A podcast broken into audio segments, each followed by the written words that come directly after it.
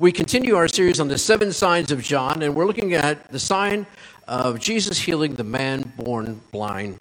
We are in John chapter 9, verses 1 through 39. Now, this scripture verse is a little longer than most of the scripture verses, but what I'd like you to do, just to help you with uh, seeing in your mind's eye the scripture, is to actually close your eyes, because this, in fact, was a man born blind. As he went along, he saw a man blind from birth. His disciples asked him, Rabbi, who sinned, this man or his parents, that he was born blind? Neither this man nor his parents sinned, said Jesus, but this happened so the works of God might be displayed in him. As long as it is day, we must do the works of him who sent me. Night is coming when no one can work. While I am the world, I am the light of the world. After saying this, Jesus spit on the ground, made some mud with the saliva, and put it on the man's eyes. Go, he told him, wash in the pool of Siloam. This word means sent. So the man went and washed, and he came home seeing. His neighbors and those who had formerly seen him begging asked, Isn't this the same man who used to sit and beg? Some claimed that he was. Others said, No, he looks only like him. But he himself insisted, I am the man. How then were your eyes open? They asked. He replied, The man they called Jesus made some mud and put it on my eyes. He told me to go to Siloam and wash. So I went and washed, and then I could see. Where is this man? They asked. I don't know, he asked. They brought to the Pharisees the man who was blind. Now, the day on which Jesus had made the mud and opened the man's eyes was a Sabbath. Therefore, the Pharisees also asked him how he had received his sight. He put mud on my eyes, the man replied, and I washed, and now I see. Some of the Pharisees said, This man is not from God, for he does not keep the Sabbath. But others asked, How can a sinner perform such signs? So they were divided. Then they turned again to the blind man. What have you to say about him? It was your eyes he opened. Man replied, He is a prophet. They still did not believe that he had been blind and had received his sight until they sent for the man's parents. Is this your son? They asked. Is this the one you say was born blind? How is it that he can see? We know he is our son, the parents answered, and we know he was born blind. But now, how he can see or open his eyes, we do not know. Ask him. He is of age. He will speak for himself. His parents said this because they were afraid of the Jewish leaders who already had decided that anyone who acknowledged that Jesus was Messiah would be put out of the synagogue. That is why his parents said, He is of age. Ask him. A second time, they summoned the man who had been born blind. Give glory to God by telling the truth, they said. We know this man is a sinner. He replied, whether he is a sinner or not, I don't know. One thing I know I was blind, but now I see. Then they asked him, What did he do to you? How did he open your eyes? He answered, I've told you already, and you did not listen. Why do you want to hear it again? Do you want to become his disciples too? They hurled insults at him and said, You are his fellow's disciples, and we are disciples of Moses. We know that God spoke to Moses, but as for this fellow, we don't even know where he comes from. The man answered, now that is remarkable. You don't know where he comes from, and yet he opened my eyes. We know that God does not listen to sinners, he listens to the godly person who does his will. Nobody has ever heard of opening the eyes of a man born blind. If this man were not from God, he could do nothing. To this they replied, You were steeped in sin at birth. How dare you lecture us? And they threw him out. Jesus heard that they had thrown him out. And when he had found him, he said, Do you believe in the Son of Man? Who is he, sir? The man asked. Tell me so that I may believe in him. And Jesus said, You have now seen him. In fact, he is the one speaking to you. Then the man said, Lord, I believe. And he worshiped him. And Jesus said, For judgment I have come into the world so that the blind will see, and those who see will become blind. May the Lord bless his word to our hearts and minds this morning. You may open your eyes. Well, as I said, we're looking at the sign of Jesus healing, the man born blind.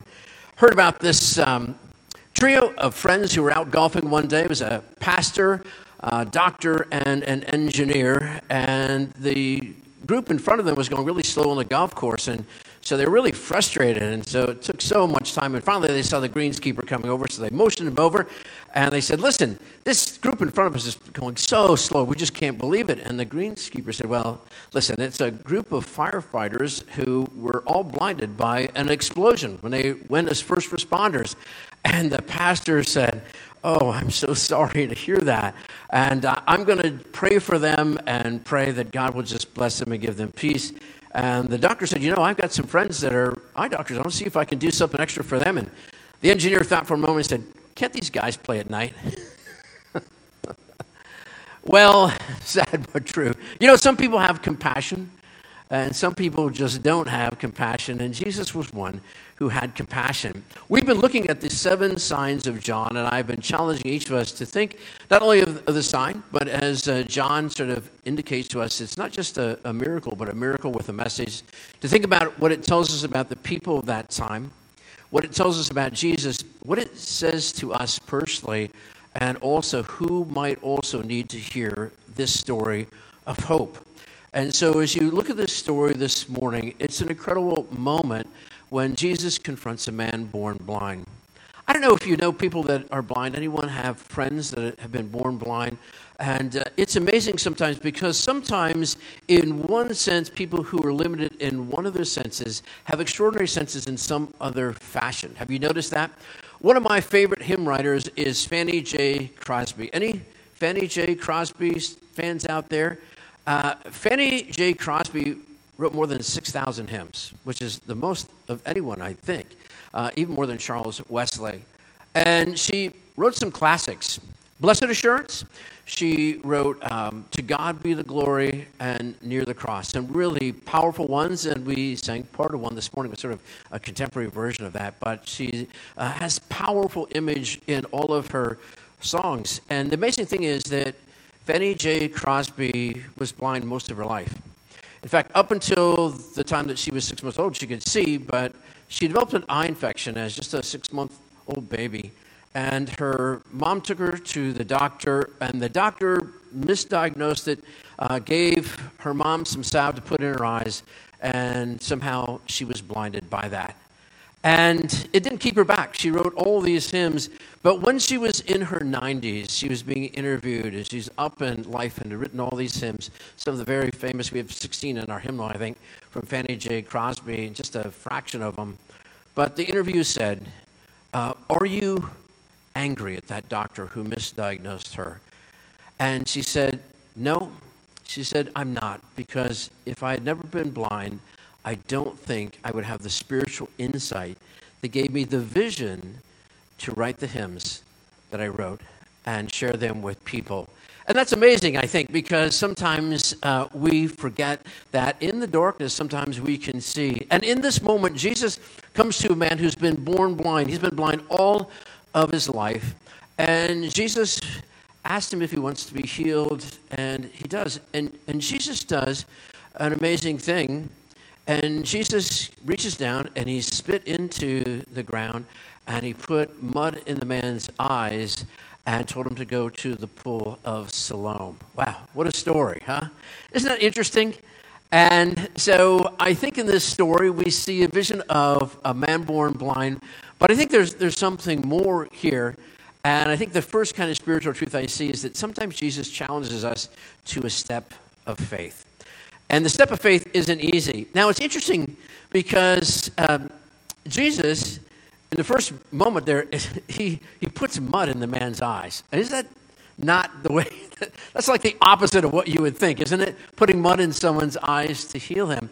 But it is almost imagery, isn't it, of Genesis where God formed Adam and Eve out of the dust of the ground and breathed life into them. And we've been talking about John has this image throughout the gospel about new beginnings. And so this was going to be a new beginning for this man, but it was opposite of what maybe you would have thought that Jesus would have done. And I think Jesus does that in many instances in our life. And then Jesus tells him to go to the pool of Siloam. Now, Jesus was in the middle of Jerusalem there. The pool of Siloam, in case you don't know, is south of Jerusalem.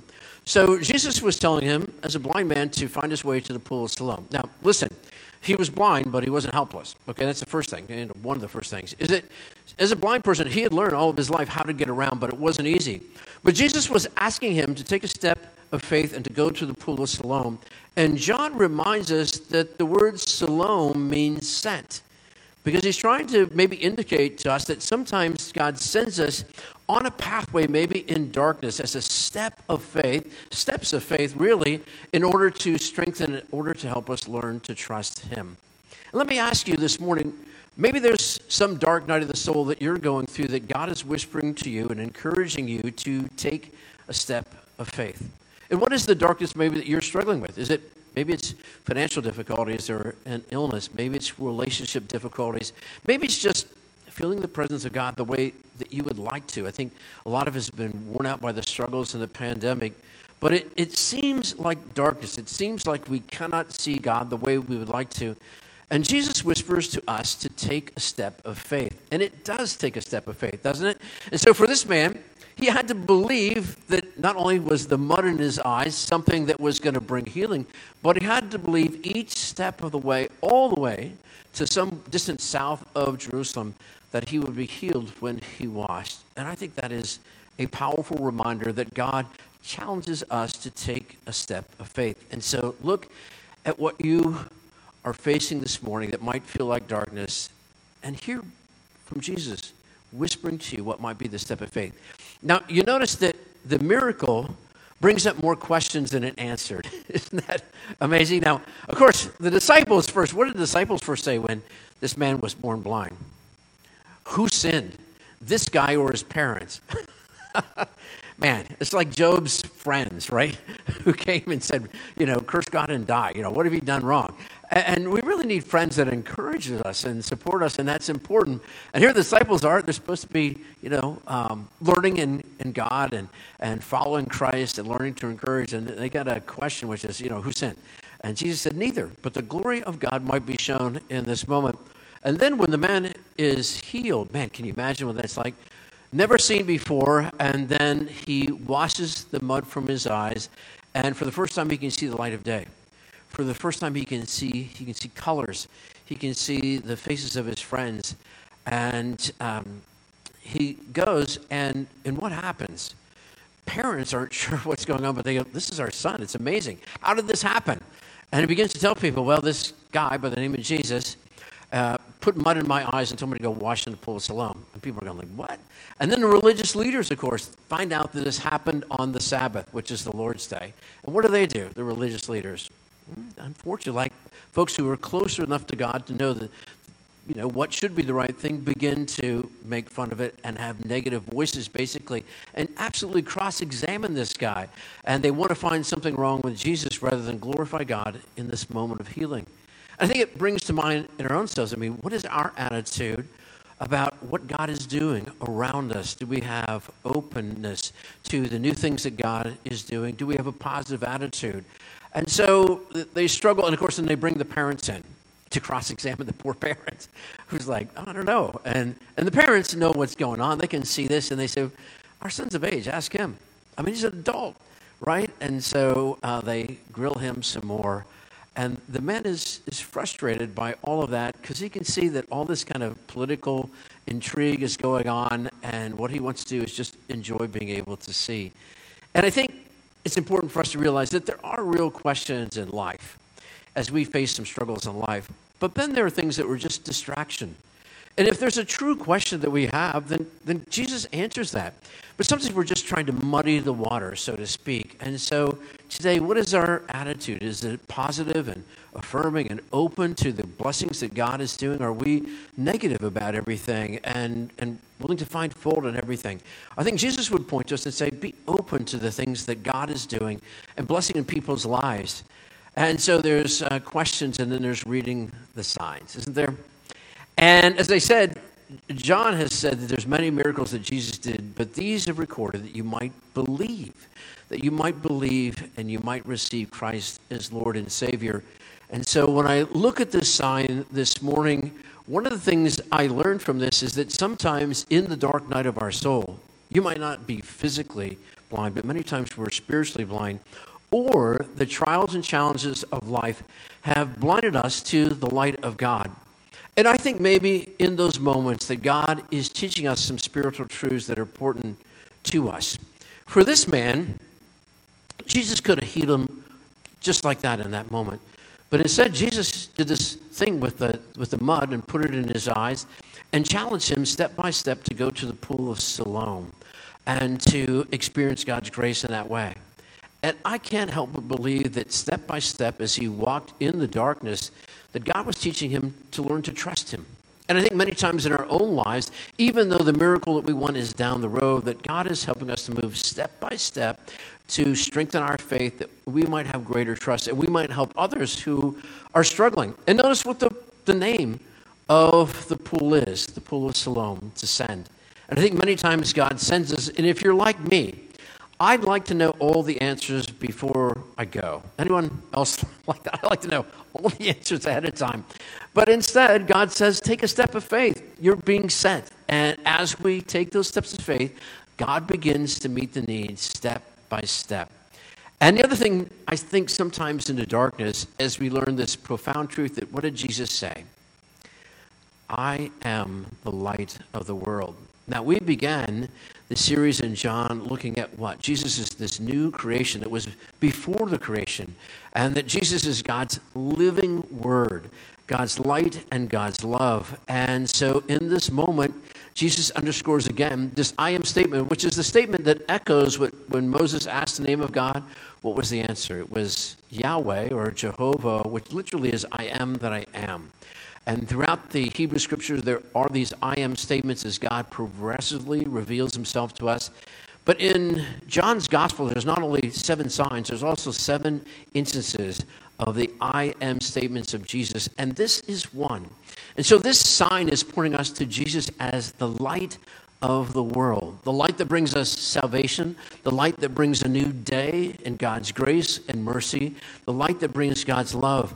And when we see him in the pool of Siloam, that also echoes sort of that uh, Jesus as the living water of life. Today, in your darkness, do you need light that can only come from Christ? Do you need a washing, spiritual living water that only comes from Christ? When we think of Siloam, we also think of Jesus as the sent one and who is Jesus? The one that washes our sins away, the one who takes away spiritual darkness and sin and brings the light to us and the light to the world. Now, we can all be asking questions, and questions are important, but there's also the truth that we need to listen to the whisper of Jesus to take a step of faith even in the darkest night. I love that scripture that Marcy read, and I want to challenge you to memorize it this morning. I know some people want to, I want to read a longer scripture first. So it's not how long it is. I don't think you could probably memorize the one that I read. It was pretty long. But the one that she read is a great spiritual truth that echoes in a very short form the exact message that is going on in John. We walk by faith, not by sight. If you're like me, I like to walk by sight. but Jesus is telling us, as is Paul in Corinthians that we walk by faith, not by sight. What is it today that feels like it's darkening your vision, that's clouding the skies? And Jesus would whisper to you, Trust me, go where I send you, and I will meet your needs along the way of life. I want to read for a moment uh, a great hymn by Fanny J. Crosby.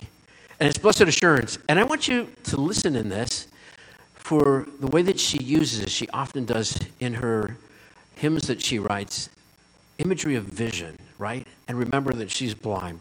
She writes this Blessed assurance, Jesus is mine. Oh, what a foretaste of glory divine, heir of salvation, purchase of God, born of his spirit, washed in his blood. This is my story, this is my song, praising my Savior all the day long. This is my story, this is my song, praising my Savior all the day long.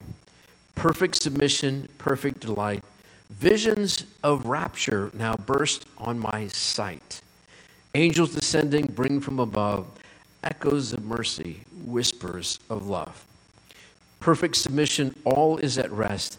I and my Savior am happy and blessed, watching and waiting, looking above, filled with His goodness lost in his love. This is my story.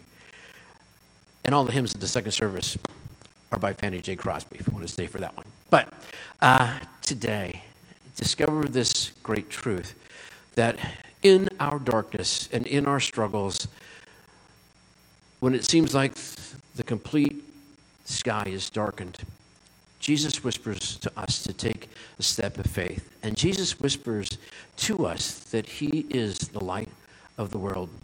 I want to close with one last story that I love, and a story of this Native American father who had a son, and it was time for this son to move from being a teenager to an adult. And so he told his son that he had to go through this ritual and he had to do it alone.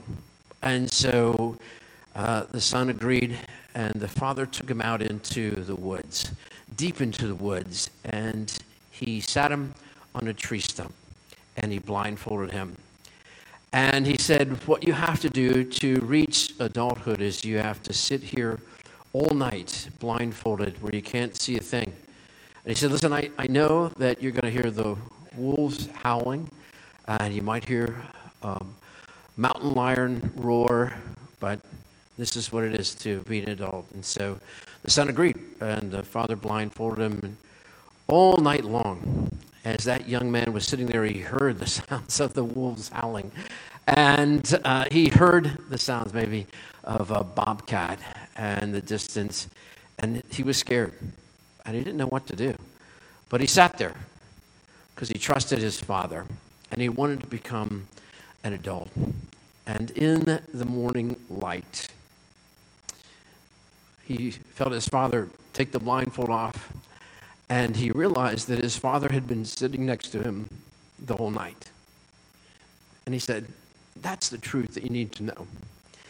That whatever you're facing, I will always be here with you. And even when I'm gone, my spirit will remain with you.